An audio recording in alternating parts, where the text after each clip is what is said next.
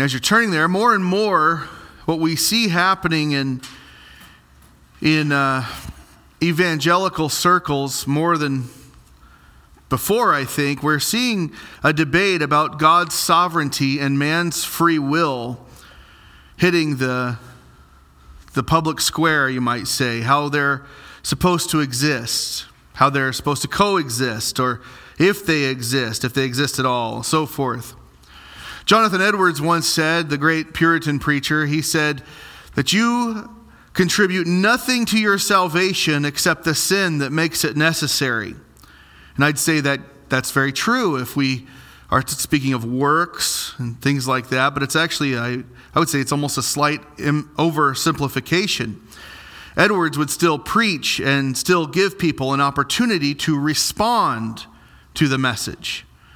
So even if he did feel God did everything, he still left time for man to be responsible for his reaction to the message. It's only in the West, really, Western culture, if you want to say European and American, all that, it's only here that we really get obsessed with this idea of free will. Even to the point some people will take free will, this, this uh, hyper Arminianism almost, and, and make free will an idol. We live in a culture that tells us that we should have no limits, right? And therefore, there's no limits on our free will. We also have a culture that tells us there's no limits on our preference of food. At Burger King, you can get Burger King your way, right? Any way you want that burger. You can even have it as a microwave veggie burger now, if you really want. There's no limits at Burger King. There's no limits on our gender. You could wake up tomorrow and, and Wes here, I'm just going to use him as an example because I know Wes is very secure in his manhood. And, and uh, Wes could wake up tomorrow and, and if he really wanted to, put on one of Patty's dresses and parade around town. And, and how dare we judge him, right? There's no limits on who Wes says he is, right? Is that not where we live now? Is, am, I, am, I, am I off? No? There's no, there's no limits on our right. By the way, Wes will not do that, I don't think. I hope not. Uh, as your pastor, we would have a different conversation if that was the case. There's no limits on our rights. There should touch not the Lord's constitutional rights, things like that. We don't want limits on those things. And, and yet, we all have to understand, or believe at least in some sense, that man's free will is, in fact, limited. We have to accept that. If you don't believe that, then, well, this afternoon, I would challenge you go out and speak to the sun and tell it to stand still. Your will is not going to cause that to happen. Yet God has done that. So we understand God's will is not limited, ours is. We have to receive that and understand that. Someone once said, God is free and man is free. God is just more free than man is. Now, don't misunderstand me. I'm not by any means saying that man does not have free will. We definitely do. We have a responsibility to our actions. In fact, that's the one thing today as we talk about this and think about this not to focus so much on the topic of or the concept of free will, but accept or at least be willing to accept there are consequences to the actions a person does, the choices they make. Are you responsible for your actions? God is sovereign, but every man and woman is responsible for what they do. That's why hell exists right? I mean, yes, it was for the angels and, and, his, or sorry, for Satan and his angels and all of that, but that's why people still go there. It's a consequence of their choices, consequence of their actions. Here in our text, we see a great example, and there's going to be some things pop up in the text this morning that maybe you've not heard before or not thought this before, but how many of you believe this really is God's Word? Amen. Right? And so there's so much to unpack. And what we really see unfolding in this entire story in our text is this example of how God's will and his, I'm going to use a word people don't like, predestination of things meshes with man's will.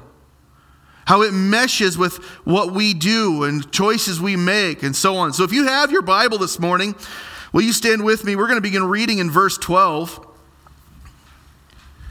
And on the first day of unleavened bread, when the Passover lamb was sacrificed, his disciples said to him, Where do you want us to go and prepare for you uh, to eat the Passover? And he sent two of his disciples and said to them, Go into the city, and a man will meet you carrying a pitcher of water. Follow him. And wherever he enters, say to the owner of the house, The teacher says, Where is my guest room in which I may eat the Passover with my disciples? And he himself will show you a large upper room, furnished and ready. Prepare for us there.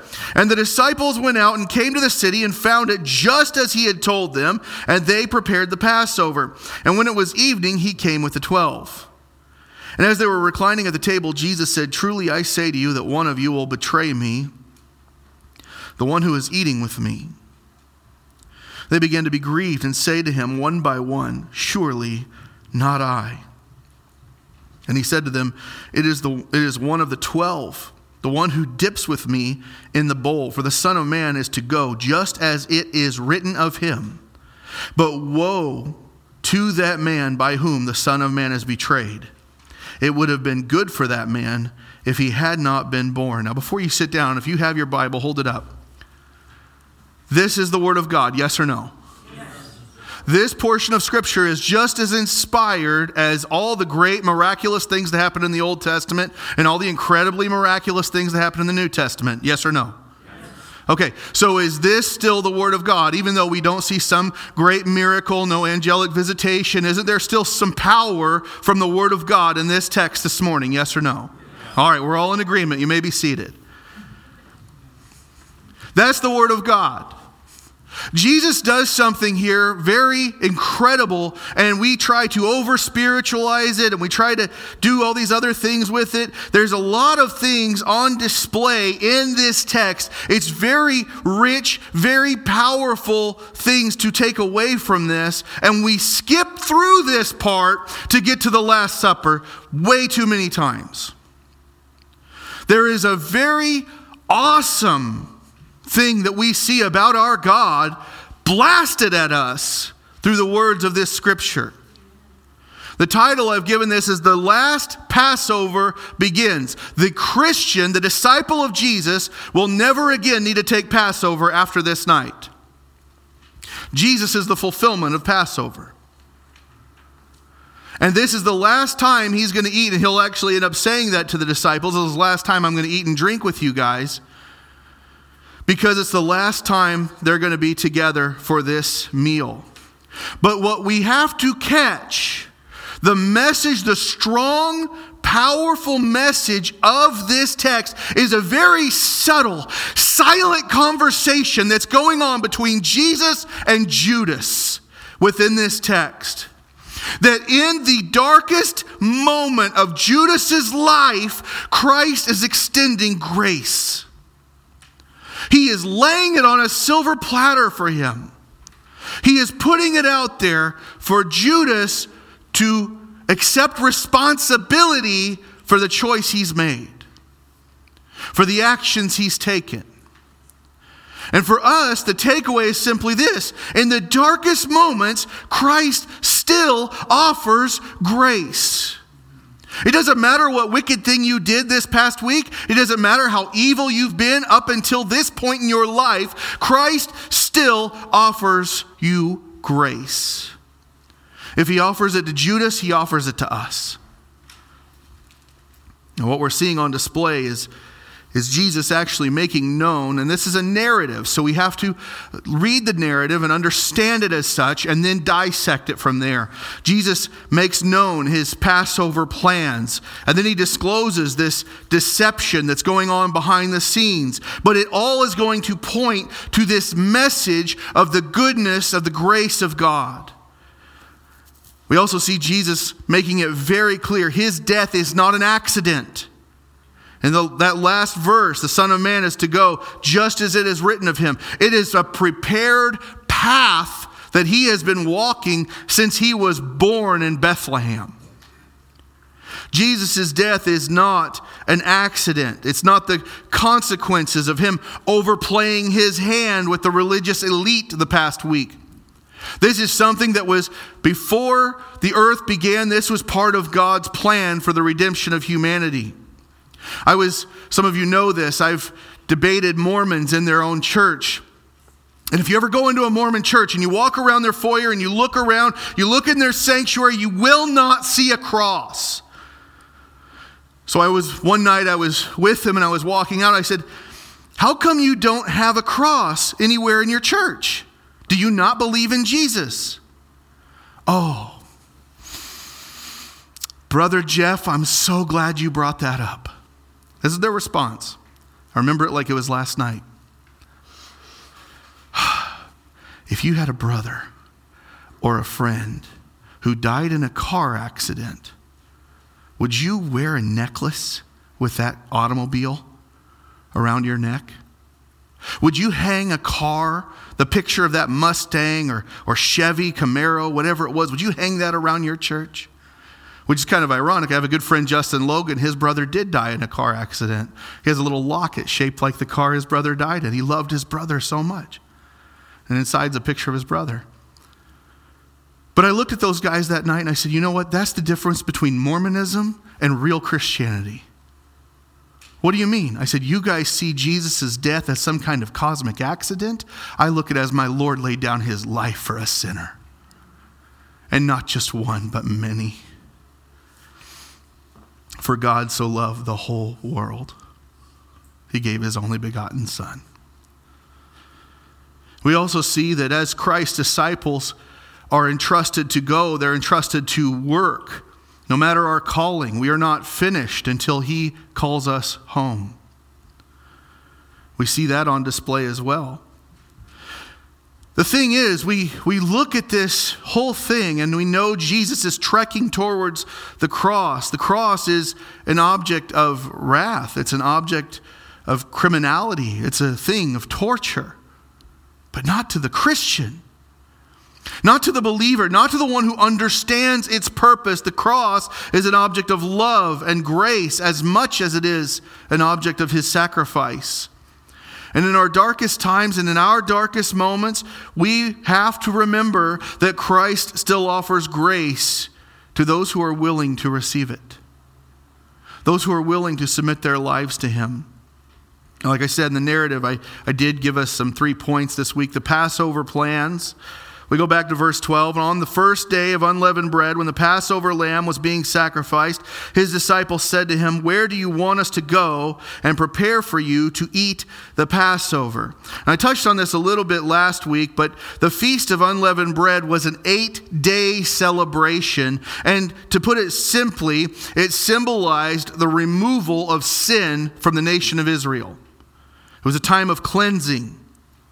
But the term is used here by Mark. The clear intention behind it is preparation for the Passover meal not the feast of unleavened bread. Passover and unleavened bread had become so synonymous, so intertwined over time, so closely associated that the terms were often used interchangeably in the early time, the, the first century Palestine, to represent that whole week of celebration. Now, when we look back at Passover, when we look back at unleavened bread and this whole celebration, this whole week, we look back through the lens of Christ, through the lens of Scripture, the New Testament, we understand understand the entire thing is meant to symbolize Christ.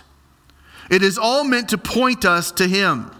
The Apostle Paul says as much, 1 Corinthians 5 7. Clean out the old leaven that you may be a new lump. How many of you feel like a new lump this morning? Amen. Just as you are, in fact, unleavened, for Christ our Passover also has been sacrificed. Now, in this verse, the sacrifice of the lamb is mentioned, and it, it usually took place between 3 and 5 p.m. on the 14th of the month of Nisan. Uh, the Old Testament tells us to do it between twilight, and that, that actually is just a Jewish way of saying between two nights it had to be done. We read about it in Exodus 12 6. You'll keep it till the 14th day of the same month. Then the whole assembly of the congregation of Israel will, will kill it at twilight, it being the sacrificial Passover meal lamb. The lamb would be slaughtered, its blood sprinkled on the altar, and then it would be taken home where it was roasted whole. It'd be eaten in the evening meal with unleavened bread, bitter herbs. We'll get more into that as we go. I did find it fascinating. I never heard this before. There was a, a, a paste of some kind uh, called charoset, and it was made of crushed apples and dates, pomegranates, and nuts. Guys, they had fruit salad in the first century. I thought that was pretty fascinating. All of this, of course, was served with wine. So that's the basic layout of the meal. We'll get more into it as we go. But there's a problem. You see, the disciples, they come to Jesus because they're not men from Jerusalem. They're not home. This is not their place. They're visiting. They're on a pilgrimage, if you remember. They've been staying in Bethany, Bethphage, and in Jerusalem, but none of them live there. Nobody owns a house there. They have no place to cook their own meal, no place to eat it, no place to rest after. How many of you, after eating Thanksgiving, you like to relax a little bit? Well, so would they. So the disciples, being good disciples who want to please their rabbi and, and take care of him, they go to Jesus and they say, Well, where do you want us to go and prepare this meal for you? Now, some might ask, Well, why doesn't he just eat at Lazarus's house? Why doesn't he have a meal with Mary and Martha or Simon the leper, who we met last week? Why doesn't he want to go eat there? Well, they have family too who've been on the way. And those houses are going to get pretty packed pretty fast. And so there has to be another option. They're not all going to fit in one of those places. So they come to Jesus and they say, What are we going to do? Space is hard to come by. Well, it is unless you travel with Jesus, because Jesus knows what's going to happen, right? So, verses 13 through 15. And he sent two of his disciples and said to them, Go into the city, and a man will meet you carrying a pitcher of water. Follow him. And wherever he enters, say to the owner of the house, The teacher says, Where is my guest room in which I may eat the Passover with my disciples? And he, he himself will show you a large upper room, furnished and ready. Prepare for us there. Now, Luke 22 8 tells us these two disciples are none other than John and Peter. Now, this gives us some insight, some light onto what's actually happening here. Many times we read this and we want to assume because Jesus does miracles all the time, that there's something miraculous about that. There, there really isn't in what's happening right here. I mean, yes, you could say the fact that he knew enough to keep it quiet, that's a miracle because he knew what was going on behind the scenes. Some may point to some symbolism here that only two people were allowed to escort the Passover lamb to the sacrifice, and so that's what Jesus was having the two disciples do. But in reality, Jesus has made plans. Jesus has made an arrangement without the disciples' knowledge. Now, why would he do this? Well, you can just go back up your Bible a little bit and read about that part where Judas has already sold him out. Jesus knows that he's done that. And he doesn't want Judas to find out about this. So he's made these plans on his own. Notice what he says Go into the city, and a man will meet you carrying a pitcher of water. This man was sent as a lookout. He's going to stand out in the crowd because first century men did not carry water pitchers, they would carry water skins. For a man to carry a water pitcher in first century Jerusalem, it would be like meeting an old rancher at Fleet Farm carrying a big purple purse. All right, it just didn't happen. And so Jesus says this, you, you get my point with that. He's saying this man is, is a servant who's going to meet you and take you to the upper room where we're going to meet. Most commentators agree. Jesus sets this up on his own. It's all meant to stay secret, to stay quiet, in order to prevent a premature betrayal. Do you not think if Judas knew there was an opportunity for them to take Jesus, if he knew where they were going, if he knew where they were eating, that he couldn't have set this up? That he wouldn't have ran quickly to the chief priests? you know, faded to the background on his own, ran and said, Hey, we're heading to Third Street and we're going to have this feast in the upper room, send the soldiers. So Jesus doesn't allow time for that. He wants to have this last Passover with his disciples. And so these two disciples go, and the man with the pitcher being the lookout, the owner of the house expecting them. What do they say? The teacher. That's how Jesus was known. that's going to let the owner of the house know hey, the guy I talked to, the guy that I set this up with, he's ready. He's bringing his entourage, his crew, right? The fact that uh, they mention the teacher is, is, the, is another telling sign there. This is a prearranged agreement. This guest room was likely a rooftop chamber of a wealthier family's house, but it was clearly meant to be loaned out to visitors. The fact this room is already furnished, the fact that it's all good to go, it all points to the fact that this is a prearranged thing that has been set up by our Lord. These are Jesus' secret plans, his secret Passover plans, all set in motion without the knowledge of the disciples. In the exact same way, God sets things in motion without our knowledge or our approval ever needed. It's a great example of how God operates without us knowing. The psalmist said, Our God is in the heavens. He does whatever he pleases. God does not need my approval on what he does in this church, what he does in this town. God is sovereign, his plans have been set in motion since the beginning of time.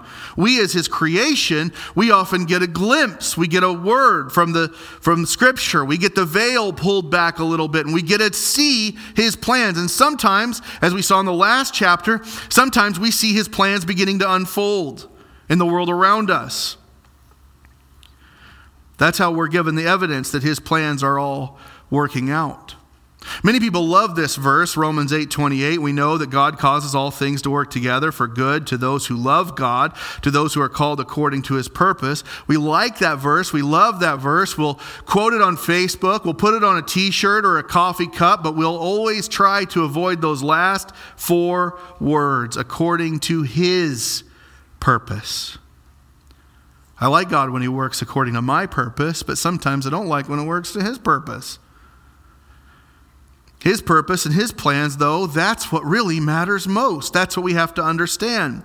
Like Peter and John, we should be seeking, yeah, it sounds weird. There's a man with a pitcher, but I'm going to follow through on what he sent me to do. I'm going to try and see what he's set up for us.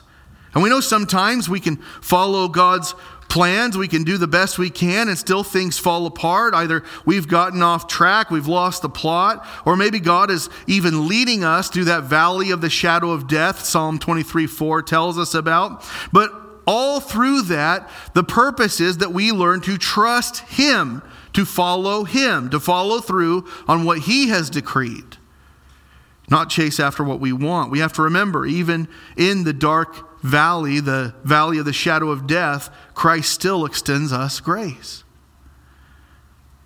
And as when everything is put together, Christ will disclose this deception that's going on behind the scenes. Verses 16 and 17, if you'll read with me. And the disciples went out and came to the city and found it just as he had told them, and they prepared the Passover. And when it was evening, he came with the twelve. John and Peter are not only tasked with finding the room, they are going to be their cooks, the chefs for the night. They're going to help cook. Now, they might have had, they, pro- they probably had some help with the, the master of the house, his servants helping them, but everything was laid out, everything was already there for them. They're not left wanting, they're not left needing to make a last minute run to Dollar General, right? Some of you know what that's like. Everything is good to go. Now, if you remember, this is about a 20, 30 minute walk from where they'd been staying. They still have to prepare the meal, roast the lamb, bake the unleavened bread, mix up the herbs, mix up the charoset, and all of that. A good deal of work is going to go into this meal. They did not just go and find the room, they're going to go and they're going to cook. This is a reminder for us as well Something we have to make sure we remember that when God calls us, when He sends us, when He gives us a mission or a ministry within the church, we are to be faithful. Just because it's been assigned to us does not mean the work is over, does not mean it'll be easy. The point is made very clear in the Old Testament in the life of Caleb. They say some of the best illustrations of Scripture is Scripture itself. So here we go. Caleb, how many of you remember the story of Joshua and Caleb? They're sent out as spies, right? They're the two guys who come back, and, and Caleb has a good report, and everybody says, No, no, hey, 10 other guys, 10 versus 2, so we know who wins that one, right? Because the cowardice of the 10, even though Caleb said, Hey, God's on our side, we can take this land, they said, Nope, there's giants in the land. Caleb says, Well, I'll take them. I can take them. Nope. Everybody freaks out. They get scared. They run. They hide. So they're forced to wander the desert for 40 years. And if you notice, in the Old Testament, from that point until he, po- he, he pops up again in Joshua, Caleb is almost virtually silent. He fades to the background. You don't hear about him. He just ages. He just goes along with everybody. I'm sure he did whatever he was called to do or asked to do, but you just don't read about him. But when they return to the promised land, Caleb, now over 80 years old, goes to Joshua and he says, Joshua, you've replaced Moses, but you know what Moses said. You know what Moses promised me, and I want what was supposed to be mine. I said I'd take it then. I'm 80 years old. I'll take it now. He says this He says, Give me this hill country about which the Lord spoke on that day. For you heard on that day that the Anakim were there with great fortified cities. Perhaps the Lord will be with me, and I will drive them out as the Lord has spoken. So Joshua gives it to him. And you know what happens? Caleb does it. The Anakim, by the way, were giants. They were related to the Rephaim. If you've heard of Og, that's the like longest name in the Bible. Og. He sounds like a caveman. His bed was 13 feet long. These Anakim make Goliath look like a runt. And Caleb, 85 year old Caleb, goes into the territory and takes them out. He drives them away. Now, he could have easily did like some of the Israelites did. Well, this is the promised land I was given. Hey, you guys mind being neighbors? Okay, well, as long as you're cool with me, I'll be cool with you, and you can stay. A lot of times you read of Israel, they do that very thing. Caleb doesn't, he follows through. Because he knows when God has promised, when God has sent, when God has delivered, the work's not done. He still had to plow the ground, he still had to, to raise up the, the farm, right? And he does. He does so faithfully. In the same way, these disciples were promised a room, but they were also told when you get there, prepare for us there. Make the meal. The same is true for you and for me. I know some people feel like they've reached retirement, and so therefore the race is done, the fight is fought. That's not true. Your arena has simply changed, the ring has changed. You still got the gloves on if you're a Christian. You still got the runner's shoes on if you're a Christian. God may grant us fulfillment of his promise, but we are not to be lazy with the fulfillment after we've received it. Because just as we have reached that place, God has a purpose for us even there. His plans are greater than our plans. His plans, he plays close at hand because just as Judas was looking to sell out Jesus, betray him, we have an enemy who prowls around like a roaring lion, seeking whom he may devour. There is always a deception waiting. There is always an enemy around the corner looking to lure away the sheep, to take what God loves and what God has and twist it and turn it. We don't, give, we, want, we don't want to give an opportunity for that. In the case of Peter and John, they are following the direction of Christ and they're going to be faithful and work until he arrives the same way we should. But soon Jesus is going to show up on the scene. He's going to eat with the disciples. And I know he says he came with the 12, but really that's Mark's shorthand, just saying the rest of the 12 show up. And as they eat, Jesus is going to reveal the reason for his secrecy in this plan for Passover. Verse 18, he says, And as they were reclining at the table and eating, Jesus said, Truly I say to you that one of you will betray me, the one who is eating with me. Here it is. This is why he's been quiet. This is why it's been done in secret. While, while they're eating, Jesus just drops the news on the table like a big sledgehammer. Boom! One of you is going to betray me. Now, keep in mind, there's an order, there's actually a structure to the way they would eat the Passover meal. It goes something like this They would take the cup mixed with uh, wine, mixed with water, and everyone would have a drink. Then there's the ceremonial washing of hands, and this represents their need for spiritual cleansing. And, but this is about the time Jesus would drop this news because now they'd be eating the bitter herbs. They would be dipping the, the bread in that, the unleavened bread.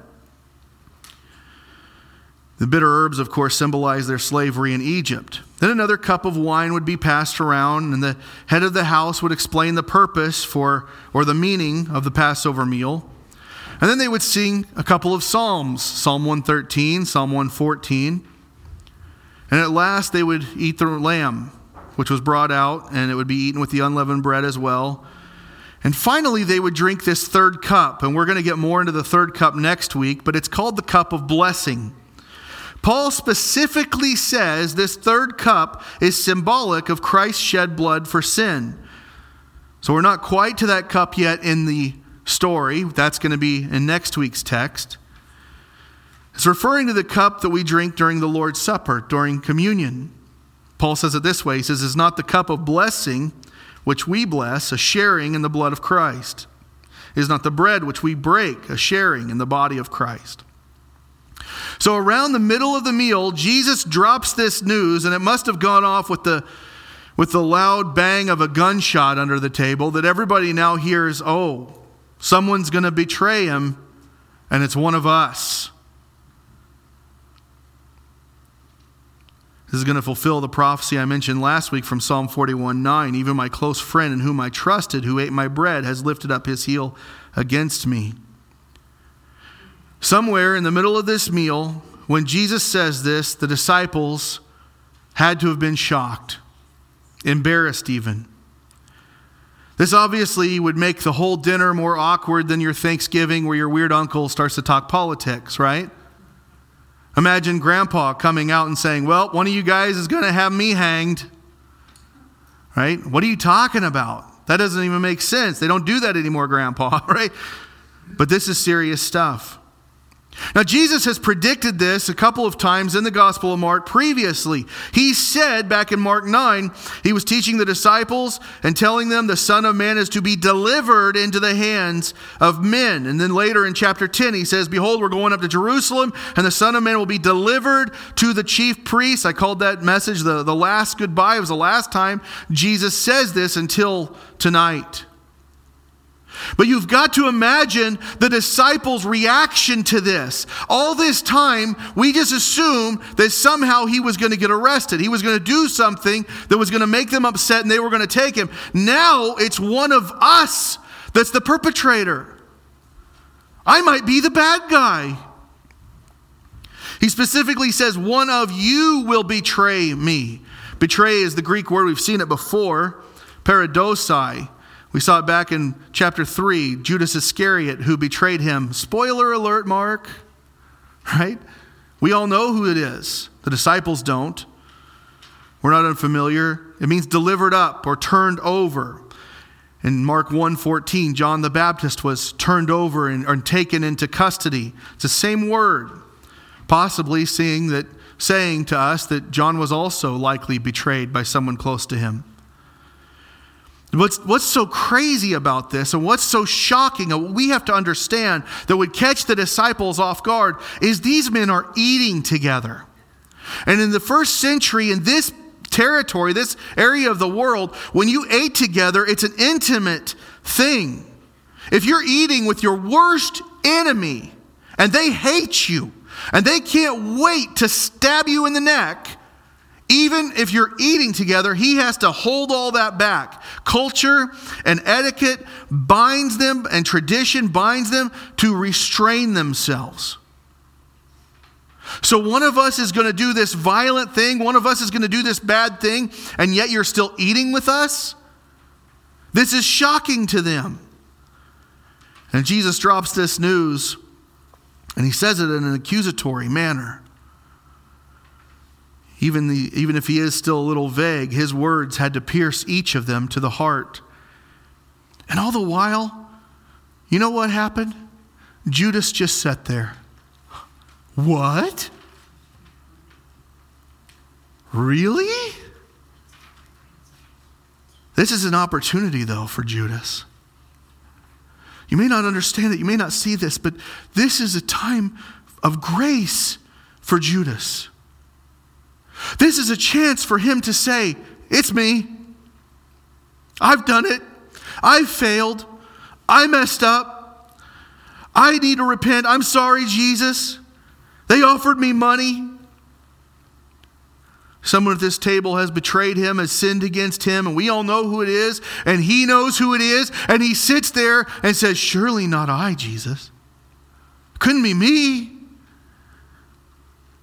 But this is his time to come clean, admit his folly, admit his weakness, plead for mercy, and Judas sits still. His heart is so dark so darkened that soon John's gospel will reveal to us that Satan himself will enter into him. But yet, we cannot miss this that even in this moment, this dark moment of Judas, Christ offers him grace. And he offers that same grace to you and to me in this moment. Christ offers us grace. That's the goodness of grace.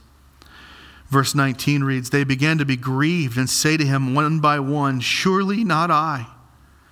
Their grief in the Greek, it's lipasthai, is the Greek word. It means to be sorrowful or filled with emotional pain. This hurts. They've done nothing wrong, and yet they feel guilty because they could have done it by accident. They could have misspoke to somebody, hey, yeah, we're actually going to this place up here. Oh, oh, I'm not supposed to tell everybody. Sorry. Just forget I said that. Right? And then that could be what happened. Not knowing what they'd done, they do know their own sins, their own shortcomings. These men know they are not righteous men. They are not holy. They are not perfect, but they are perfectly capable of evil. Each one of them going down the line, Surely, Lord, not I. Surely, Lord, not I. Surely, not I. The tense of the Greek, of the grammar, it's almost pathetic. When you read it, it's basically pleading with him, Please tell me it's not me. Please tell me it's not me, Lord. In John's gospel, it kind of plays out a little different. We get a clearer layout of the scene. And I always, I love John's gospel because him and Peter have this weird relationship, and you very, it's very subtle as you read John's gospel. He points out he beat Peter to the tomb in their foot race to the tomb, the empty tomb. He does all these other little jabs at Peter. And he does it here too. He's, he says Peter basically goads him into asking Jesus who it is. Yet Jesus still won't answer. You know what this tells us? This tells us nobody knew who it was except Jesus. All the disciples, nobody suspects Judas. Why would they? Judas has been entrusted with their finances. Judas is one of the 12. Judas is the one who went out also and preached and also cast out demons and also healed the sick and did great things. Nobody could imagine it was Judas, and Judas plays along, Lord, surely not I, surely not Judas, not Judas Iscariot. For the other, other 11 men, this is a sad moment. And we understand this scene as they say, Surely not I, Lord. They are asking for grace, they're asking for His mercy. And they're filled with self distrust. They're all aware of their own depravity, their own sinful lusts, greeds, and envies. And I have this thing in, in my heritage, I guess. I've been born with it because apparently I'm around 60% Irish. It's called Irish guilt. Be in Sunday school, and the teacher would say, Who did this? And even though I didn't do it, I'd not me. I always, when I read this, I think of the disciples. They felt guilty and though they'd done nothing because they knew they were capable of doing the wicked thing. Each and every one of them was. Jesus did not tell them when this betrayal would happen. Some of these men, I imagine, did I already do it? Like I said, did they make the mistake on the way to the, to the upper room? Did they tell somebody something they shouldn't have said weeks ago, months ago? More daunting. Am I capable of doing it now? Knowing what it would cost me to sell out my friend. And they feel this way because they don't realize he's already been sold out. Verses 20 and 21 He said to them, It is one of the twelve, the one who dips with me in the bowl, for the Son of Man is to go, just as it is written of him. But woe to that man by whom the Son of Man is betrayed. It would have been good for that man if he had not been born. So Jesus narrows it down for them. It's one of the 12 closest people to him. But even more than that, it's the one bold enough to dip their bread into the bowl, the bitter herbs, the same time Jesus does. Do you know what this tells us? Judas is within arm's reach. He's bold and brazen enough to sit that close to the man he'll turn over to die. No wonder he gets close enough to give him a kiss in the Garden of Gethsemane. The betrayer is not far. Of course, in John's gospel, Jesus is even more blunt. He gives the bread directly to Judas. But make no mistake about this, it is Judas's last chance. He has been given more opportunity than most throughout history, and his moment once again comes. He can fall on his knees, fall on his face before his Messiah, and plead for forgiveness. In the same way, we are given chance after chance to respond to the grace of God that Christ extends to us. Look at Jesus' next words For the Son of Man is to go just as it was written of him. Jesus is not a victim. Jesus is not going to the cross as an accident. His sacrificial death was predicted long before this meal with the disciples. You cannot read Psalm 22, Isaiah 53, and come away thinking this was some kind of accident or coincidence. His death is part of God's plan for the redemption of mankind. Peter said, This man delivered over by the predetermined plan and foreknowledge of God, you nailed to a cross by the hands of godless men and put him to death. Now, of course, I'm quoting Peter's words from Pentecost, but please understand me this morning. I nailed him there too. So did you. We all did. We may not have literally held the hammer that the godless men then did, but it was our sin that made it necessary. Our greeds, our envies, our lusts, our hatred, our malice, our anger, our wrath, the list goes on. But like Judas, we are given an opportunity for grace. The consequences of sin are real. God has to have them because God is just. We want grace. We want mercy. We want God to be love. And so it's offered through the blood of Christ. But because God is just, for the one who betrays Christ, for the one who rejects Christ, it would have been good for that man if he had not been born.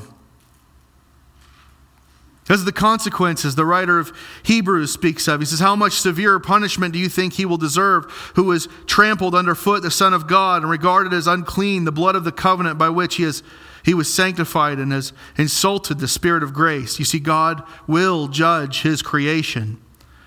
People don't want to hear that. People don't like that. Who would? Who wants to go to the doctor and hear they have cancer? I don't like going to the doctor because they say you're fat. I don't like that. Who wants to go and be told they're at risk for stroke or something else? Nobody wants to hear the negative things. But we're reminded again and again of God's wrath, God's judgment, because we also are reminded again and again of, of the goodness of God and His grace.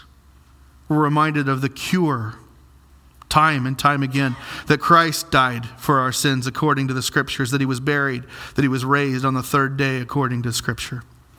It's a trustworthy statement, Paul said, deserving full acceptance that Christ Jesus came into the world to save sinners, among whom I am foremost of all.